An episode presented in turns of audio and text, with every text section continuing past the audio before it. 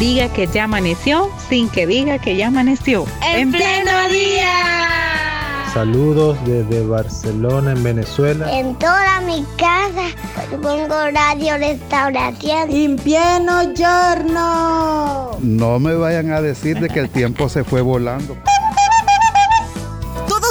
parte de En Pleno Día. De lunes a viernes. De 6 a 8 de la mañana. En Radio Restauración. 100.5 FM. Y en Facebook. Arroba En Pleno Día.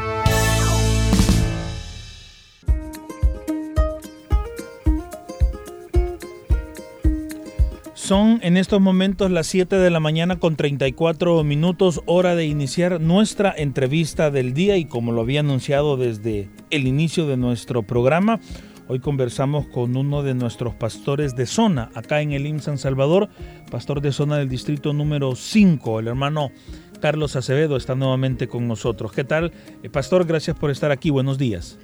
Buenos días, Ricardo, y gracias por la invitación y un saludo para la audiencia y un saludo también para mi hermana Carlita, esperando que pronto se recupere.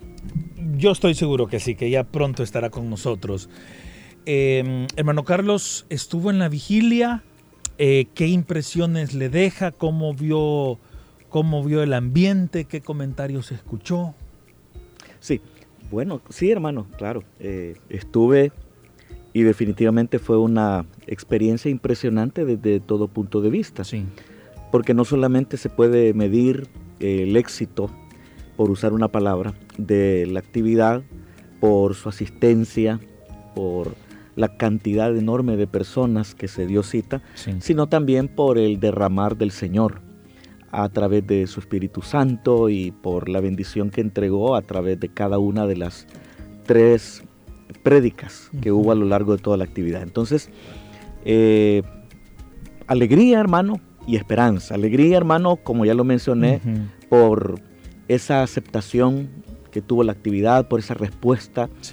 Eh, tan maravillosa que hubo de parte del pueblo del Señor.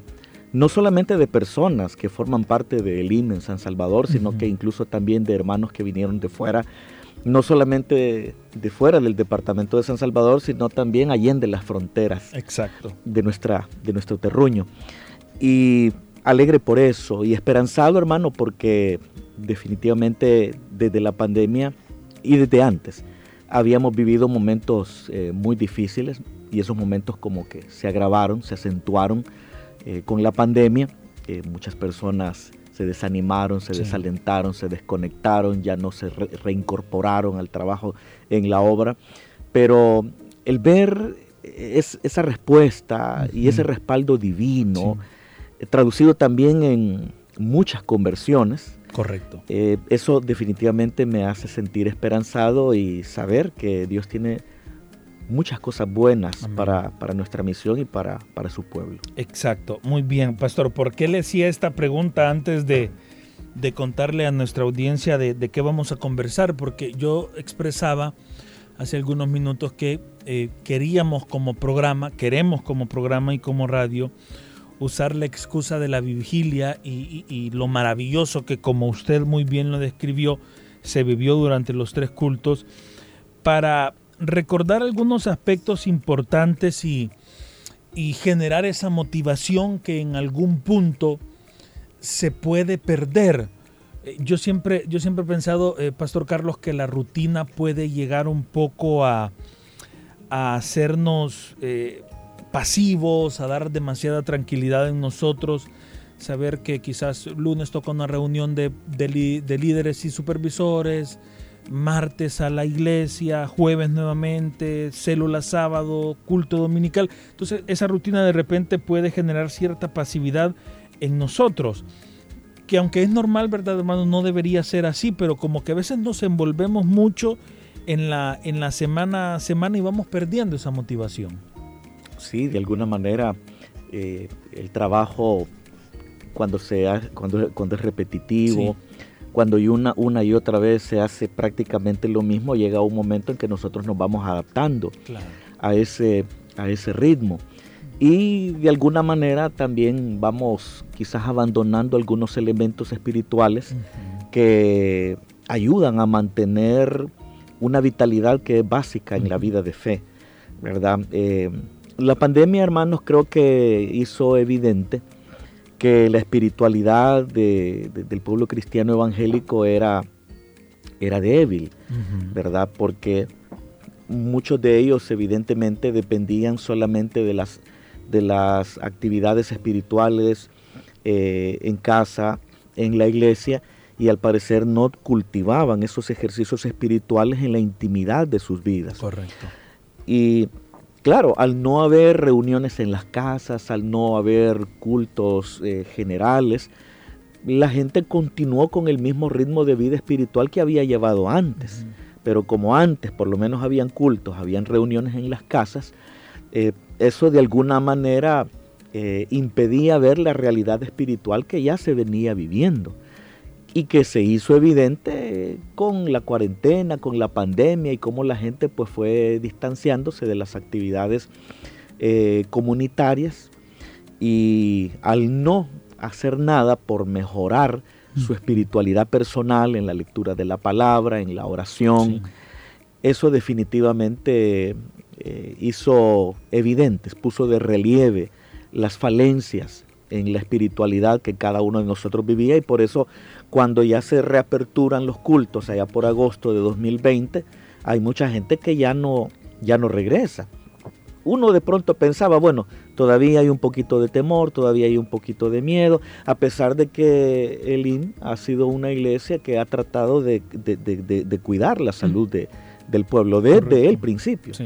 Entonces uno pensaba probablemente que eso era, había un poquito de temor, un poquito de miedo y uno pensaba que ahí se encontraba la respuesta a la falta de una, valga la redundancia, una respuesta esperada de parte de aquellos hermanos que habían estado inactivos por tanto tiempo. Pero con el correr del tiempo se hizo evidente que tal vez había uno que otro que tenía temor, pero realmente no era ese el problema, ¿verdad? Sino que se, apagaron, eh, perdieron la fuerza, perdieron la vitalidad, el deseo de servir, la pasión por servir. Entonces, como menciono, la cuarentena, la pandemia y todos los elementos sucedáneos a ellas, eh, puso de relieve esa debilidad, esas falencias en la espiritualidad del pueblo evangélico. ¿Y esto le sorprendió a usted, pastor? Le pregunto porque de repente quizás encontrar eh, de baja, entre comillas, de baja, a un supervisor, por ejemplo, que, usted veía bien activo trabajando en la zona, o que de repente eh, usted vea dentro del balance, las estadísticas, que hay una servidora de, de, diaconado infantil, por poner un ejemplo que, no, no regresó, no volvió. Eso me imagino que alguna sorpresa causó. Yo creo que sí. Lo que bueno, como el, evento de la cuarentena fue algo completamente inédito. Sí. Creo que eh, durante toda la civilización humana no había habido un evento de, alcance mundial como este. Correcto. Ya había habido pandemias en el pasado, pero algunas veces focalizadas en un continente nada más. Exacto. Eh, pero eh, ahora fue una situación de índole mundial. Entonces, definitivamente no había habido algo que quizás se le pareciera, pero uno esperaba que cuando todo empezara a, reiniciarse, la gente se iba a ir reincorporando y si es posible iba a ir con nueva fuerza. Más ánimo. Exacto, como fue por ejemplo en los terremotos de 2001, cuando, fueron, cuando fueron los terremotos de 2001, la, respuesta de la gente fue impresionante. Los cultos se llenaron de una forma increíble, de modo tal que los cultos eh, tuvieron que hacerse en el parqueo de buses de la iglesia. Entonces, la cantidad de conversiones era impresionante, la cantidad de bautismos en agua. También yo recuerdo los primeros bautismos en agua que hicimos como distrito, el distrito al cual yo pertenecía en aquella época, porque yo ya era pastor en el 2001 y no, hombre, era una cantidad impresionante de hermanos que daban ese paso de obediencia. Y uno de alguna manera tenía como referente eh, eh, el evento del terremoto, que fue un evento definitivamente impactante para nuestra gente y que de alguna manera despertó a los que estaban dormidos y motivó a aquellos que estaban motivados.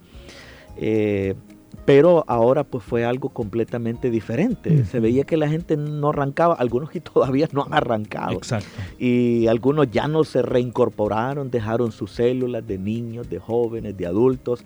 Y, bueno, eso sí definitivamente fue algo que no se esperaba. Mentiría si diría que yo sospechaba al menos un poco de lo que ocurrió a manera de respuesta de parte del pueblo cuando ya se empezaron a reaperturar las diferentes actividades de la iglesia. Muy bien, hermano Carlos. Ahora, con este escenario, el 2023 nos plantea algo bien interesante. En el caso de Misión Cristiana Elim San Salvador estoy hablando, y que es probablemente la realidad de nuestras filiales o la mayoría de congregaciones en nuestro país, y es que vamos volviendo a la normalidad de las actividades. Repito, no solamente hablando del IM San Salvador, sino de nuestras filiales y de otras congregaciones. Hablo de eh, de repente empezar ya con los cultos como lo teníamos antes de la pandemia, regresando ya eh, en algunos casos anfitriones, anfitrionas abren nuevamente las, las puertas de su casa para realizar células. En nuestro caso particular regresamos con, con los ayunos, ahora prácticamente todos los sábados, y donde cada distrito se encarga de organizar y de invitar la primera vigilia general. Eh, decía nuestro pastor general en la última entrevista, acá en, en pleno día que en el 2023 ya venimos con las actividades, por ejemplo, culto general de mujeres, culto general de hombres, el aniversario de Radio Restauración y las demás actividades grandes e importantes.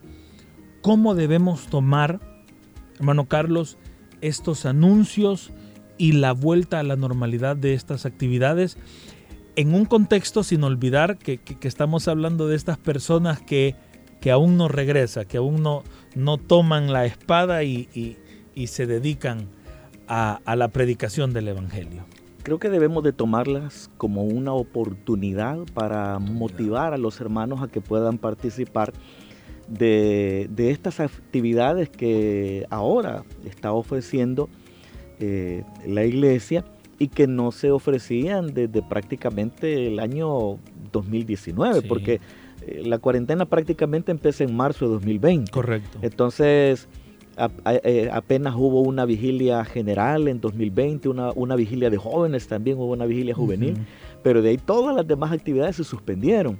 Entonces es como, como una oportunidad de, volver a empezar. Los cultos ahora ya no duran una hora 30 minutos los días, los días de semana, de lunes a, viernes, sino que ahora los cultos duran dos horas, como antes. Había muchos hermanos que se quedaron hoy después de, la reapertura de los cultos, porque cuando empezaron los cultos a reaperturarse, el culto duraba de, de, seis, de seis y cuarto a siete y cuarto. Después de seis y media a siete y media. Entonces había muchos hermanos que decían, no, yo ya no alcanzo a llegar a la iglesia. Yo llego a las siete y diez, pero a las siete y diez ya casi vamos, ya va aterrizando el predicador. Entonces mejor ya no llego. Pero ahora ya el culto no termina a las siete y media, el culto ahora termina a las ocho de la noche. Y esa, por ejemplo, puede ser una oportunidad para motivar a aquellos hermanos que por alguna razón dejaron de congregarse porque los cultos eran mucho más breves. Ahora podemos decirle, hermano, véngase, que aunque venga usted a las 7 de la noche, aunque venga a las 7 y 10, eh, la prédica todavía está en pleno desarrollo. Todavía usted puede recibir la bendición que tiene el Señor para su vida. Entonces, eh, el, que el que se hayan retomado los ayunos eh, bajo la modalidad que había antes, de que cada sábado un distrito era anfitrión, todos estos elementos eh, pueden ser utilizados para motivar al pueblo. Y creo yo que la actividad del día viernes generó definitivamente un impulso importante. Uno veía en las redes sociales como hermanos eh, hablaban de, la prédica, del derramar del Espíritu Santo. Entonces esto definitivamente supuso un impulso importante, no solamente para la espiritualidad individual, sino también para la colectiva. Entonces creo que es ahí cuando eh, líderes, anfitriones, supervisores y pastores, debemos de aprovechar ese impulso que definitivamente provocó la vigilia del viernes para seguir motivando, para que la gente continúe participando de aquellas actividades de las cuales se dejó de participar por cuanto ya no se realizaron. Entonces, y ahí tenemos, bueno, las vigilias de jóvenes también, vienen eh, las vigilias juveniles también, eh, los jóvenes siempre como que están atentos, expectantes de, las, de las vigilias juveniles, también habrá vigilias juveniles. Entonces, eh, yo creo que es una buena oportunidad para motivar y también aprovechar el impulso provocado por la actividad del viernes para seguir impulsando esto. Yo creo que eh, este, eh, este, ha sido un espaldarazo del Señor para nosotros y para su obra que definitivamente debemos de aprovechar.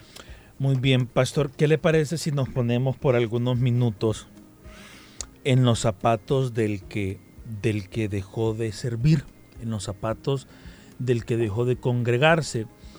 Eh, motivos pueden haber muchos, no vamos a hablar de los motivos quizás del hermano, de la hermana que dejó, que dejó su sector, que dejó su célula. Eh, pero sí hablemos de, ese, de esa intención de querer volver, pero no saber hacerlo. No sé si habrá pena otra vez de ir a presentarse donde el coordinador, no sé si usted ya vivió el escenario que de repente un líder, una lideresa, un servidor eh, llega un poco apenado allá a la oficina a decirle, hermano, pues, pues, no sé, perdón porque porque no me había reportado, pero, pero aquí estoy. ¿Cómo ponernos en el zapato de esa persona que, que, sí ya recobró el ánimo, que por cualquier motivo lo perdió en algún punto, pero que está sintiendo esa, esa llama otra vez, ese deseo de, de participar más activamente? Bueno, yo le diría a mis hermanos y hermanas que están sintiendo esa inquietud y ese resurgir del deseo de servir, que no se detengan, que no permitan que, la pena o algún otro obstáculo les impida concretar lo que han empezado a anhelar en sus corazones, es decir, el deseo, el anhelo de servirle al Señor y de reincorporarse a esa obra de la cual ellos fueron partícipes eh, todavía en el año 2020. Ah, así que yo diría a mis hermanos y hermanas que están en esa situación, que, no se detengan, ¿verdad? Que se acerquen a su pastor, ¿verdad? Eh, que sería con el primero, con el que tienen que, hablar, ¿verdad? Porque el coordinador lo va a recibir, se va a alegrar, pero siempre le va a decir, hermano, hable con su pastor para que usted pueda reincorporarse. Entonces, quiero decirles a todos esos hermanos que estamos con los brazos abiertos. Eh, que, las, que las células, los sectores, las zonas, los distritos tienen los brazos abiertos para, para recibirlos y necesitamos, ¿por qué no?, de los talentos que cada uno de ellos tiene. Eh, yo siempre lo he dicho, nosotros somos necesarios en la obra, no somos indispensables, pero sí somos necesarios. Eh, porque si no fuéramos necesarios, entonces el Señor no nos llamara para servirle. Si no fuéramos necesarios, entonces el Señor nos repartiría sus, sus dones, sus talentos, sus capacidades, gente en nosotros.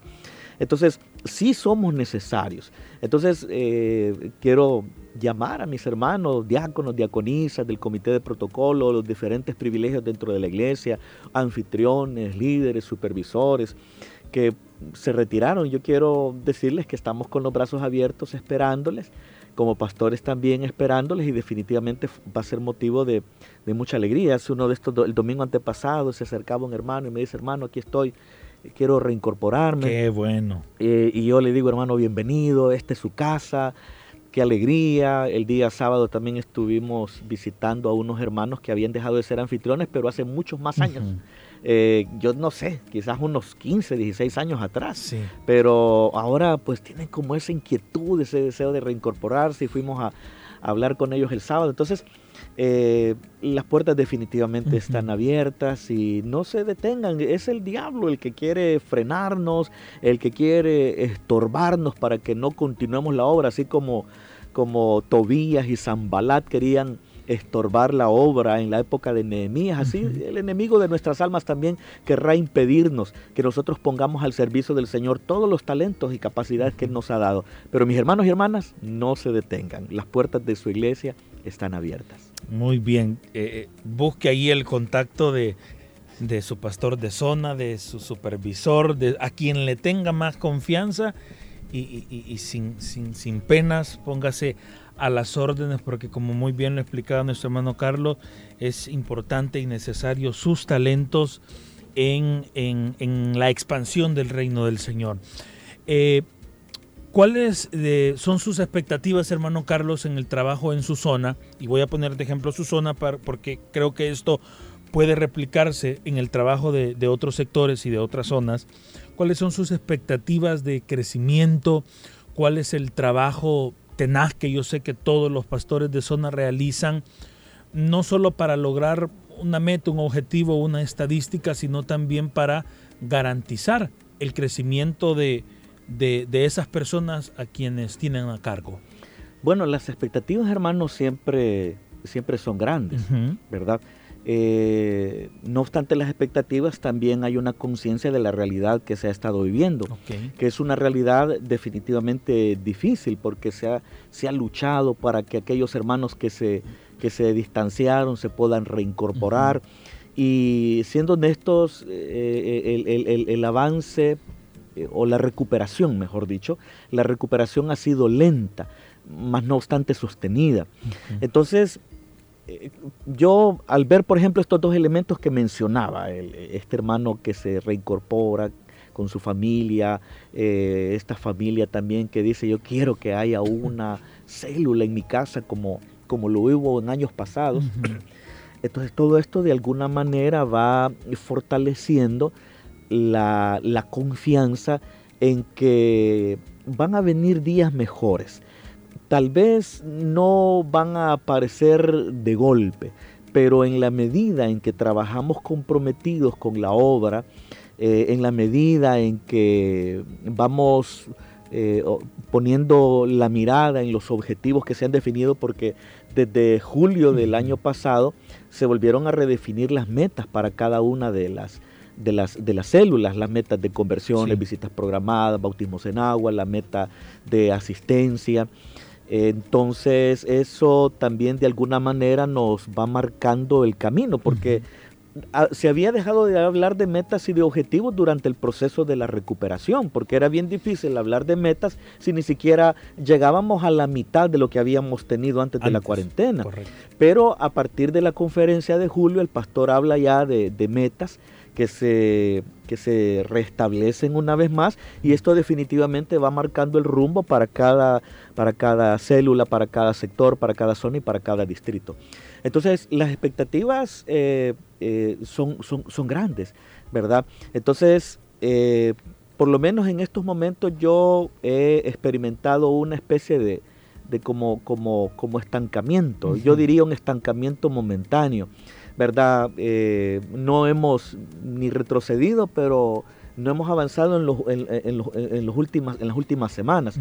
Pero estoy viendo como como lo que veía el criado de, de Elías, ¿verdad? Una mano muy pequeña allá en el horizonte, allá en la distancia, que nos está anunciando una lluvia inminente.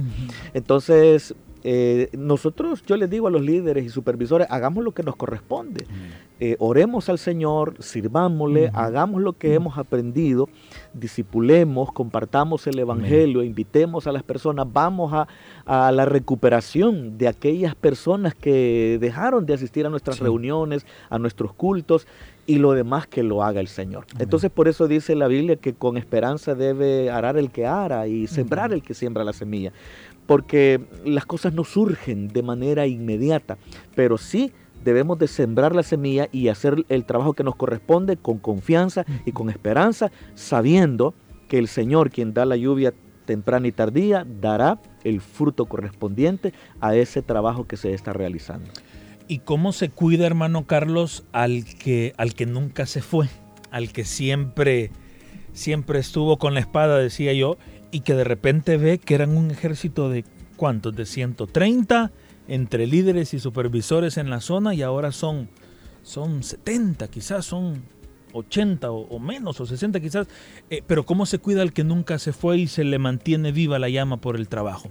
Yo creo que la mejor manera, hermano, es de estar cercanos a ellos, porque muchas veces el, el que es más fiel es el que de alguna manera le descuidamos pastoralmente, porque Él siempre está empujando, siempre está dando palabras de ánimo, palabras de exhortación. Entonces uno tiende a concentrarse en el rezagado, en el que se queda, en el problemático, y uno da por sentado que ese creyente que siempre estuvo ahí, que siempre está ahí, siempre lo estará. Pero hay momentos en que ese que siempre ha estado ahí, posiblemente viva una crisis de fe o un momento complicado en su vida y eso haga que, que se detenga y se aparte. Y eso ha ocurrido. De pronto uno como pastor ve hermanos eh, que siempre estuvieron ahí, que estuvieron al pie del cañón, que nunca se echaron para atrás y que siempre decían amén, pero llega un momento en que colapsan, ¿verdad? Y posiblemente porque habían situaciones que ellos venían arrastrando, problemas que venían ellos ocultando. No estoy hablando de pecados, sino que algunas veces problemas personales que venían ocultando, pero como ellos sentían la obligación de siempre proyectar fortaleza hacia afuera, nunca hablaron acerca de esas situaciones y llega un momento en que se rompen, llega un momento en que colapsan. Entonces, creo que a nivel pastoral, sí, debemos de seguir pendientes del, del que da problemas, del que se enferma, del rezagado, del herido, pero también de alguna manera no debemos de perder de vista a aquellos que siempre han estado con nosotros y estar atentos a, sus vidas, a sus necesidades, preguntándoles por, por sus familias, cómo están, por sus finanzas y todo ese tipo de cosas, creo que puede ser de mucha ayuda y, y, puede ser también de mucho estímulo para el creyente que ve de parte de su pastor ese interés, porque muchas veces quizá habrá hermanos nuestros que sienten que de parte de nosotros como pastores no existe el suficiente interés por ellos. Y no es que no lo haya, sino que algunas veces por estar concentrados en los más necesitados, en los que están dando dificultades y problemas, se va olvidando de ellos, de aquellos que siempre estuvieron ahí. Así que yo creo que hay que estar cerca de ellos y pastorearlos y cuidarlos y saber que siguen siendo seres humanos con problemas, con necesidades y siguen siendo vulnerables, ¿verdad? Entonces, eh, el, acompañamiento es, creo, importante. Muy bien, hermano Carlos. 8 de la mañana en punto. Debemos finalizar nuestra entrevista y le agradecemos por compartir eh, sus experiencias y su tiempo con la audiencia de Radio Restauración, eh, que en general sabemos que son, son personas fieles al Señor y que yo no, no dudo, no dudamos que, que iremos regresando a nuestros mejores a nuestras mejores batallas y regresando en consecuencia a nuestras mejores victorias. Reflexión final, eh, hermano Carlos, unas palabras finales para nuestra audiencia para que nos esforcemos y nos esmeremos de servir en los caminos del Señor. Se me viene aquel versículo de, los hebreos que dice Jesucristo es el mismo ayer, hoy y por todos los siglos. Eh, normalmente uno tiende a comparar los tiempos pasados y decir los tiempos pasados eran mejores que los actuales, pero el Señor sigue siendo el mismo. Él no ha cambiado, su poder continúa vigente y ese debe ser eh, un móvil, debe ser una motivación para que nosotros no nos detengamos, sino que sigamos adelante, porque Él siempre va delante de nosotros y está con nosotros y estará con nosotros hasta el fin del mundo, como Él lo prometió en su palabra. Muy bien, eh, gracias Pastor por su tiempo. Gracias a ustedes. 8 de la mañana con un minuto. Así finalizamos nuestra entrevista y así finalizamos también nuestro programa. Gracias por acompañarnos a quienes lo hicieron desde las 6 de la mañana y a quienes pues se han incorporado en los últimos minutos. Recuerde que esta entrevista queda alojada también en nuestras redes sociales por si usted llegó tarde puede escucharla en breve. Eh, en su totalidad. Antes de despedirme, quiero comentarle sobre el accidente de tránsito que nos reportaban más temprano desde calle El Mirador, en la colonia Escalón. Tres vehículos involucrados. Es un, accidente bastante, bastante eh, grande de magnitudes. Hay postes dañados, hay eh, de estas infraestructuras publicitarias, los MUPIs que le llamamos, eh, dañados también. Hay dos vehículos sedán, una camioneta. Eh, se complica mucho el tránsito subiendo calle El Mirador, así que con paciencia a quienes van sobre ese sector. Gracias por su sintonía, que el Señor les bendiga, le esperamos mañana.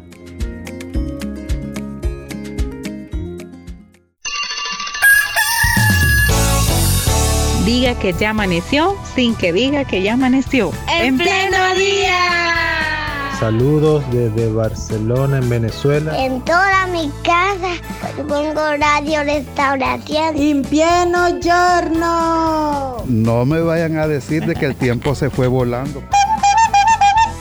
Todos seamos parte de En Pleno Día. De lunes a viernes. De 6 a 8 de la mañana. En Radio Restauración. 100.5 FM. Y en Facebook. Arroba En Pleno Día.